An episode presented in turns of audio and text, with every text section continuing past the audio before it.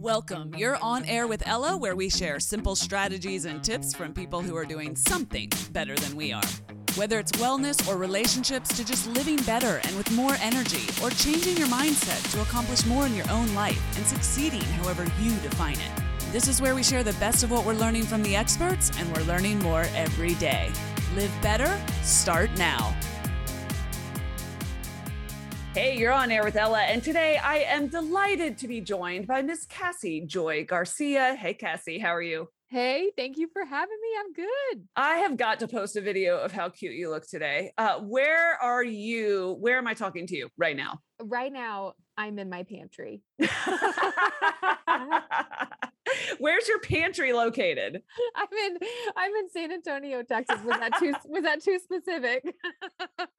I'm definitely posting the video now. No, the reason I want to share the video is because Cassy looks absolutely adorable and I look like something that got scraped off the bottom of a shoe. So thank you for showing up today. I appreciate you.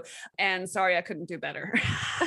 Cassy, will you tell everybody who you are and what you do? Yes, I'm Cassy Joy Garcia. I'm the founder of fedandfit.com. We just celebrated 10 years. Started as a food blog, became a holistic nutritionist, and now I run Fed and Fit as a, more of an online editorial with a small but mighty team. And we just try to solve all the problems that come up in the kitchen. You know, whether it's getting an easier dinner on the table, how to have kitchen hacks, all all the things in between.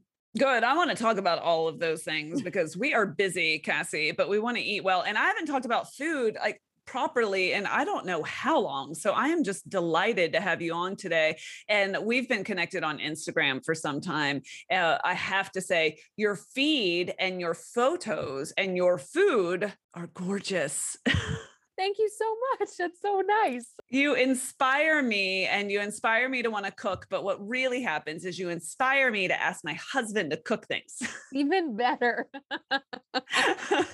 so thank you for that. Um, okay, Cassy, you are a mom of 2.x because you have a little one on the way. Yeah.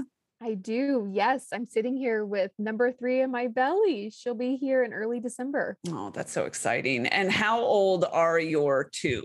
I have a three and a half year old and a one and a half year old. We are busy.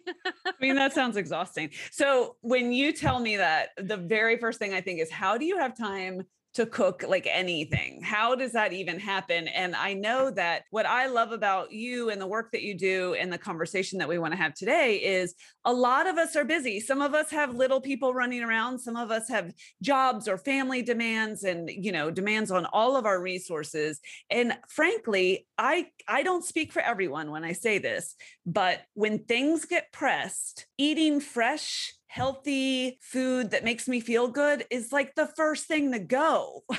Absolutely. How, how, do you do it? Well, sometimes it doesn't happen. It's just, you know, and that's okay too.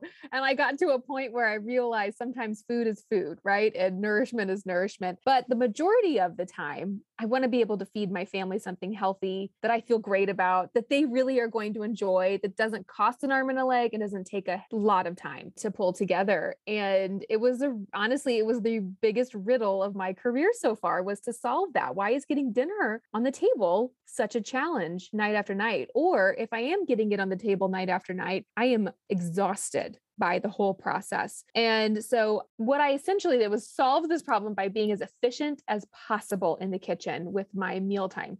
And if we think about just dinner, for example, how do I get dinner on the table so that tonight's meal isn't where all of this effort stops? You know, I kind of get to do my future self a favor by getting ahead on a few things, maybe the most important pieces, so that the meal tomorrow night or the next night comes together much faster. Yeah, I love that the book that you sent me that which of course we will share with everyone is all about like cooking once and eating multiple times off of that meal, right? Can you talk to me a little bit about the setup because I think the way that you framed the book Cassy is, you know, indicative of sort of your approach in the kitchen and nourishing yourself and your family. So tell me a little bit about that. Yes. The way that the book is set up is it's a little bit of a middle ground for folks who are maybe exhausted by making a fresh, totally involved meal, dinner, day after day, night after night, and also folks who are not interested in a significant time investment of meal prep on a weekend, for example. Right. So it's a little bit of somewhere in between. And so we do, the book is organized into what I've called dinner series. In each dinner series, it's a pair of meals. And so there's 120 total meals in this book including sides and all the things that you would want to serve with it to make it a really well-rounded plate. And what we do is let's say for example there's a roasted chicken dinner series. I'm going to give an example because I think it's the best way to tell the story. There's a roasted di- chicken dinner series and you want to have roasted chicken for supper and you want to have some roasted vegetables and maybe roasted potatoes to serve with it, right? So you stick all that stuff in the oven. And what I do in my kitchen to make things easier, faster, and also more affordable if you're able to find chickens, right? A good deal on them, is to stick an extra chicken in the oven while you're roasting the first one.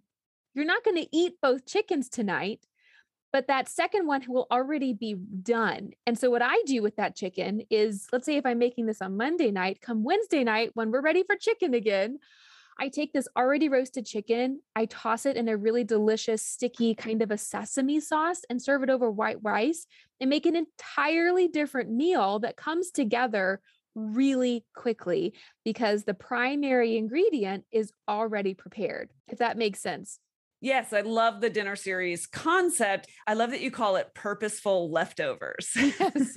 and strategically transforming those leftovers into the best next dish. So, very, very smart but it still all requires planning. So, can you tell me what a week looks like for you? And we're going to get into the nitty gritty here. I'm going to talk about real challenges that people have, but I still just kind of want to know how the other half lives. So, Cassy, like, talk to me about a week looks like when you have two littles and you know you have a family of four, almost five. How do you manage all of this with the shopping and the planning?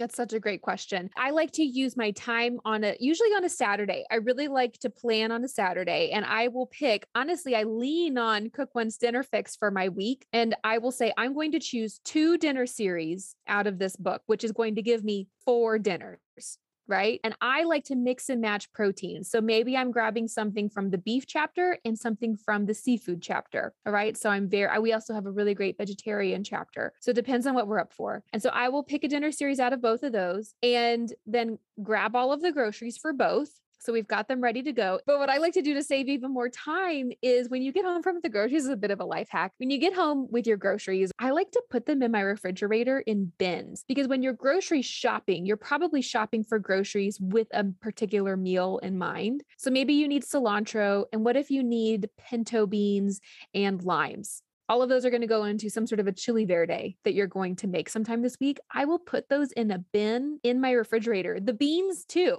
stuff that could be stored in the pantry, but that's all still together so that when it comes time to make that chili verde on a Tuesday night, I just grab the bin and the ingredients are already together still. I don't have to rummage for everything. And sometimes even the spices. You'll find the cumin and the onion powder in there as well. So I will put everything away, organized by what dish I'm going to need just to do my future self me a favor.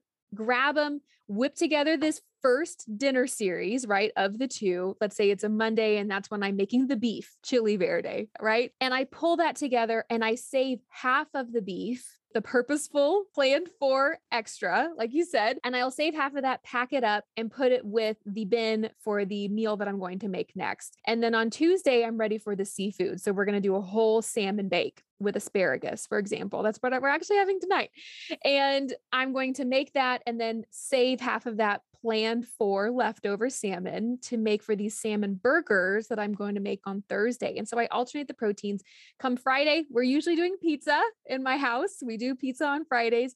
Saturdays, I usually do spaghetti with um, just a very simple meat sauce, you know, and then Sundays, I get together with my family. We do Sunday family dinner. And so that's really how our weeks go. If I'm able to get those four already planned, the shopping list is essentially already done for me. And then we eat out once a week and then we eat with family the other it all comes together really quickly I love the idea of batching everything in the fridge. And just because something doesn't need to be refrigerated, uh, of course, doesn't mean it can't be. So I love the idea of batching everything. So it's just super, super easy because honestly, the more friction you can reduce just in the process makes it so much easier to maintain any habit. And for me, that's a huge point of friction. Is just well, first of all, my joke is, but it's not a joke, is that if it has more than five ingredients, like I'm not making it. I don't cook, I assemble. I'm the worst, actually. And if I were going to do something properly, the fact that it's kind of all spread out, even though my kitchen's organized, it's not like a disaster area, just the very fact that I have to think, A, and B, move around and gather things like that's friction. If there's mm-hmm. friction, I'm going to find a reason not to do it. So I think that's so smart. Do you have any other little secret tips for us about reducing friction? I do. This is another favorite of mine. I have a bowl that I keep in my refrigerator where I toss vegetables, things that are half used or partially used, things like that. And it's where I'll put, let's say, half a pint of cherry tomatoes or half of an onion that we use the other half for toppings of garnishes, you know, a few mushrooms that didn't go to use, stuff like that, right? A random assortment. And what I do with that, for example, that meat sauce that I said I make on Saturdays, all of those vegetables go into that sauce. And so everything's going to use. And so when I'm ready to make that sauce, yes, I have a marinara that I lean on for it, but it's also such a great way to make sure that I'm not wasting those veggies. Okay, let's take like a left turn just for fun here for just a minute. You have two littles. You said, did you say a year and a half and three and a half? Yes. Okay. Wow. A lot of people cook one meal of junk, PS, for the littles and then another meal for the adults. And I have to say, I don't mean to be soapboxy, but we did not do that. We we cooked one meal and everybody ate it. And I'm wondering, what is your experience with that? Because I grew up in a household with extremely picky eaters. Like my brother only ate bright red hot dogs from Hardee's for like the first 18 years of his life. I don't know how he's alive. I don't know how he didn't have scurvy. There were four kids in my household and everyone's eating differently. It was just a disaster. So I don't know if I just decided to rebel against that or if it's just because like I don't want to cook any more than I have to. We didn't do the separate meals. Do you have a philosophy there? And if so, can you share any best practices with what works in your family? I am team as little effort as possible on the cook. And that usually means making one meal. So kiddos eat what the adults eat at the table, but their plates do look different. I want to call that out because what appeals to my husband and myself may not necessarily appeal to our one and our three year old. And so, for example, if there is a thinking about a stew, a veggie and beef stew, my husband and I are going to love a big, hearty bowl of that, right? With maybe a little crusty bread on the side and some some parsley sprinkled on top, you know, just a really lovely meal experience. And my kids are going to look at that and just see goop, right? But what they do like is if I'm able to take their little plate with the compartments and I'll fish out some of the beef, I'll fish out some of the carrots in one corner, right? And I'll fish out potatoes. And then I also serve, I always give my kids some sort of a fresh fruit with uh, dinner time. And because they're able to see the meal deconstructed like that, it makes them so much more interested in it and they can wrap their heads around it. They can see all of the components versus it being a mystery in this soup. And so I found more success with that. Um, I've also found that if by giving them a sure win on the plate, something that I know they're going to love will start building momentum and get their interest going. And so maybe they don't really like stewed meat carrots and potatoes, right? I know that's risky territory, but they love raspberries. That's maybe their favorite food. And so if I at least put a good pile of raspberries on them, they're going to polish those off and then start on the other components. I think diversification is so important. And I am absolutely no expert. I'm not even qualified to have this conversation. I only had to raise one little person.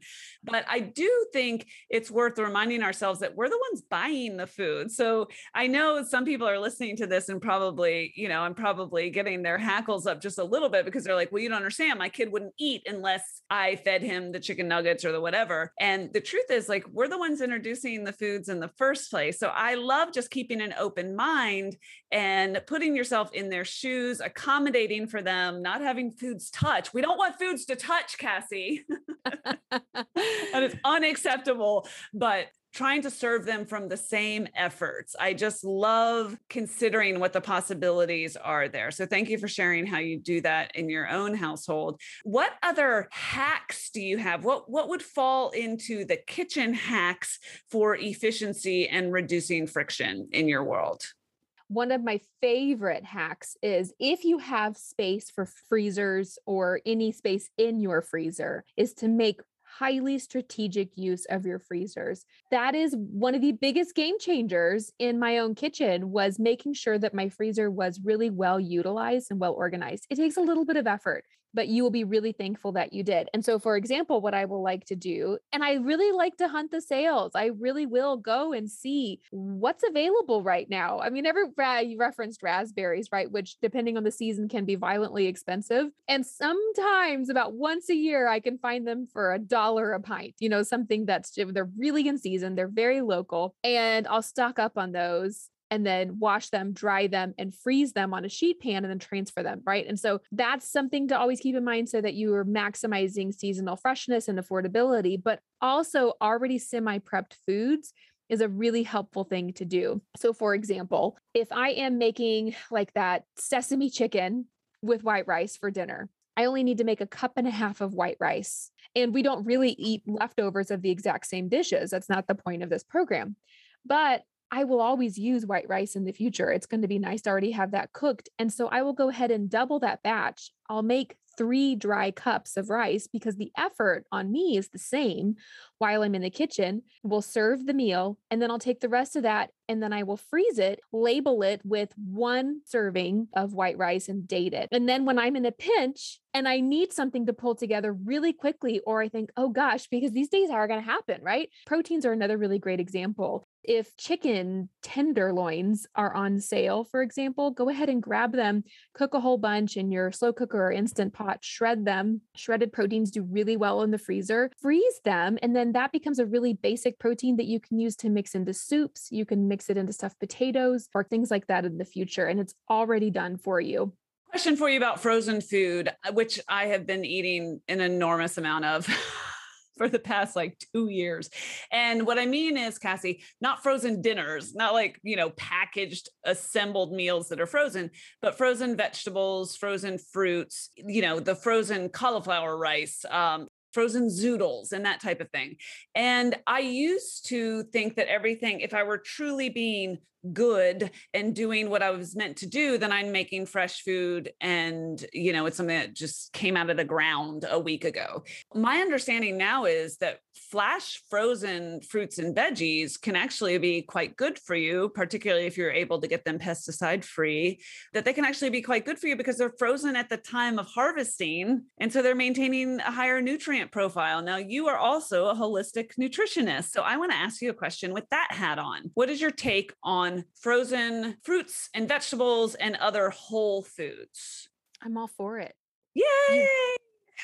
I really am. I'm all for it. I really, it is you is typically if you think about the way the economics of food goes, you know, they're going to, you're going to get the best price on those food. They're going to be harvested, like you said, at peak harvest, peak freshness, usually pretty close to site. Um, there's not a whole lot of transit time before they're frozen. And so, to your point, a lot of those micronutrients are preserved and there's integrity in them.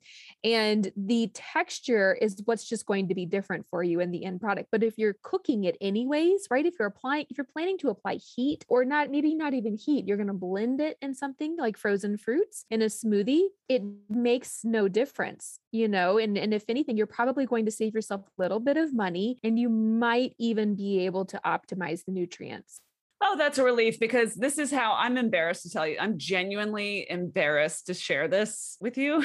but so many of my meals are opening up four different bags of vegetables and putting them in a wok with coconut aminos or some other kind of sauce and sauteing them and then eating like a humongous bowl of saucy vegetables. Like that's actually a meal if I'm to me. If left to my own devices, that's what's happening. That sounds fantastic. You know, meal one is always going to be a little bit heavier lifting in, in the way these dinner, dinner series are broken up, right? Meal one's going to have a little bit heavy, heavier lifting. So maybe it is roasting the chicken, or maybe it is cooking the lentils in advance from like from the vegetarian chapter. But meal two is assembly. The whole meal two is built around assembly. So if you're looking to share the responsibility of getting dinner on the table, if you have somebody in the house that you can partner with in that, you might look at divvying up the responsibilities based on on interest in the kitchen, right? And so the person who really probably enjoys a more involved cooking experience, assign meal one to them. And then the other person, if they're looking to contribute, they could do the assembly for meal two. Very smart. Let's talk a little bit about your journey and how you got here. Because did did I hear you correctly that you started as a blogger and then you became a nutritionist and now you're an empire?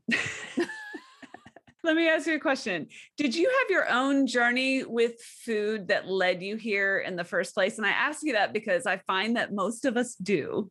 Yes, I did. And I do. Uh, I was in my early 20s and I was really unwell. And this was back before the conversation revolved around food quality. We weren't talking about that, right? We weren't talking about how you could really influence your health with the kinds of foods that were showing up on your plate or that individual bodies had certain intolerances to certain food groups.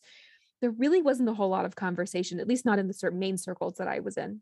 And it was all focused around uh, if you wanted to see a difference in your health, wellness, right? That was all weight related. That's all we ever I ever thought about then. Then it was eat less, exercise more. That was really the only prescriptive model out there. And after that didn't work over and over again, I thought there's got to be a different approach here. And so I kind of took myself on as my first unofficial nutrition client.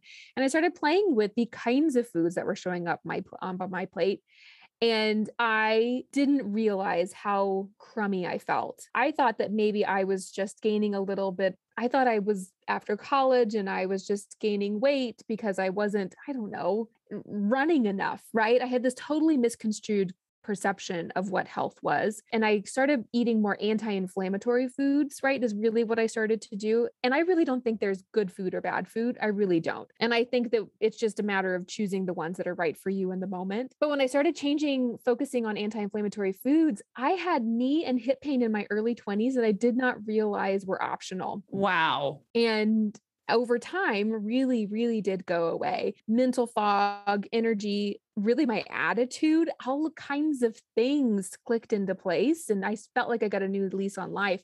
And so it was at that moment. And yes, my body composition changed, but I know that was no longer the thing that I was chasing. You know, I was chasing how great I felt.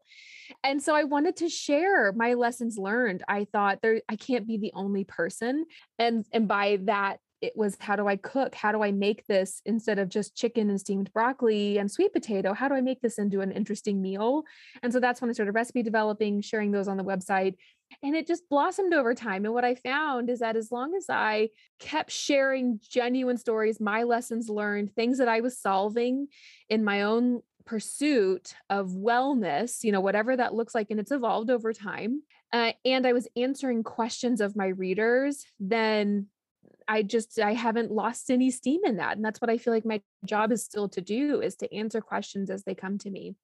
Well, and your foods and your recipes are beautifully diverse. I love it. But I do have a question. What was the shift for you into anti inflammatory? What did that mean for you specifically? So, what that meant specifically is I looked at what major food groups could possibly cause more inflammation in the body and then what major food groups could reduce inflammation in the body. And I started with some of the lowest hanging fruit. So, for example, at the time, and this is true now that I have the kind of knowledge base of a holistic nutritionist and working with a bunch of folks, depending on how healthy your gut is, it really comes down to gut health, right? And mine was not in a great state. Grains tend to cause inflammation in the body if you have an unhealthy gut, right? Those kinds of food groups. Dairy can cause inflammation. Even something as healthy and wonderful and nourishing as an egg, in my opinion. So I think an egg is a really great choice. But if you eat so many of them and you have an unhealthy gut, then it could turn into an inflammatory food for you. But this is a moving target right? The foods that are going to increase, possibly increase inflammation in the body, and the foods that are going to take away from it are going to possibly move and shift over time as you as you switch up the foods on your plate.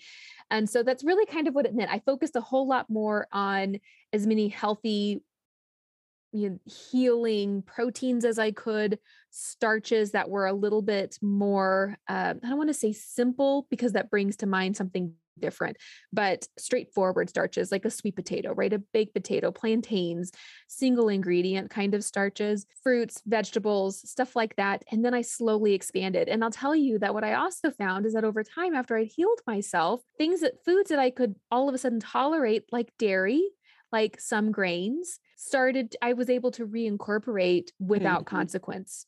Mm-hmm.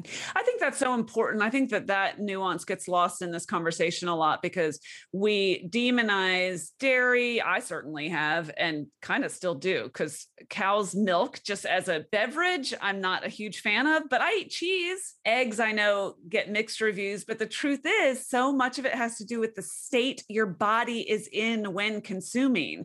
I sometimes can eat eggs and sometimes I cannot. It 100% depends on what's happening inside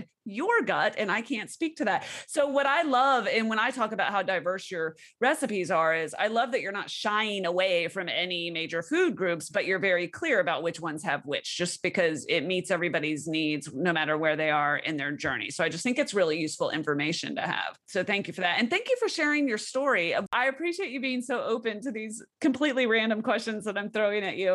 Um, I have one more and this is a listener question. I had a listener ask, I don't mean to sound sound basic, but I really don't know how to incorporate vegetables creatively into my meals. They always end up as like a very simple side dish, like a lump of potatoes or green beans, or, and I, I get what she's saying. When I was a kid, we had like a meat and two sides, you know, and the sides usually came out of like a can, but we're not judging.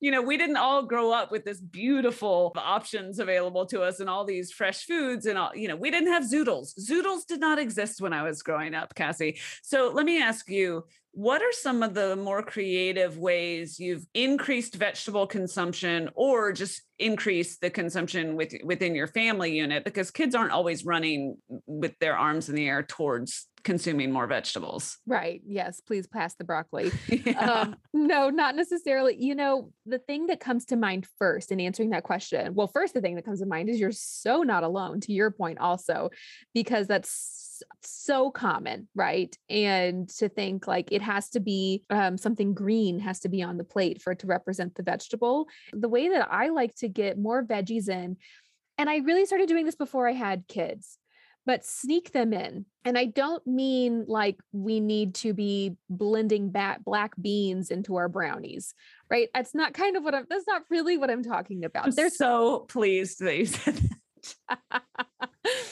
it's fine if you want to do that, but I wouldn't consider that necessary. I, I'm team have a brownie, you know, but if you're making a chili, when my when I married my husband, he loves chili. And I always put finely chopped kale in our chili. And it probably sounds a little bizarre, to a lot of people what are you doing? Putting kale in your chili. But i saw it as i wanted to get another nutrient another vegetable in this so that because again because i don't have to serve a vegetable side with this bowl of chili right? And so i just like to cook it in. And so if you can grab when you're going through the grocery store, go through the produce section and grab what's in season, grab what maybe interests you, grab what you're you might be a little bit interested in, start there. Start with the things that interest you and then get them home, whip out the food processor if you've got one and grate them or grate them with a hand grater, but shred them as finely as you can. And then and then fold them into something you're cooking, especially summer squash, zucchinis, and the yellow squash. They almost melt into whatever you're cooking, and you're able to incorporate more vegetables. The nutrient value and the veggie value of the meal just went through the roof, you know? And so I say, sneak it in for yourself. Not that you're trying to hide it, but it's just going to help make it more of the meal agree it's a quantity thing you're just upping your servings um, you know they're in there but you're increasing your nutrient density so i'm a big fan of that too and again from the most basic point of view i'll just say most vegetables get along. So don't be afraid to combine, make a vegetable medley out of three different things that you have in the fridge or the freezer because a lot of vegetables get along, especially when a yummy fat is introduced. So that's that's my only contribution to the conversation, Cassy. That's all I got. That's a great one. That's helpful. Cassy, you have been an utter delight. Thank you for talking to me from your pantry. I've thoroughly enjoyed learning more about how people who do this well do it well. That's the whole point of the show is to talk to people who are doing something better than we are. So thank you very much for being inspiring. Thank you for this book filled with very delicious options. Tell us where to find you. You can find me on the website is fedandfit.com. And then I'm probably the most active in social media land over on Instagram. And that's where you can also find demonstrations of Cook Once Dinner Fix because if you're having a hard time wrapping your head around how this concept works, you're not alone. Sometimes it's easier to show it. And so you'll be able to find a lot of demos there. Well, thank you for making our lives a little bit easier and a lot more delicious. Cassy, appreciate you. Thank you. See ya. Okay, that's a wrap. I hope you enjoyed today's show and got something out of it that you can use. If you did and you want to learn more, find me on Instagram at On Air with Ella or open the show notes for this episode and get all the links at onairella.com. There's no with, it's just onairella.com. Thanks for listening. Thank you for sharing the show, and thanks for inspiring me. You are, quite simply, awesome.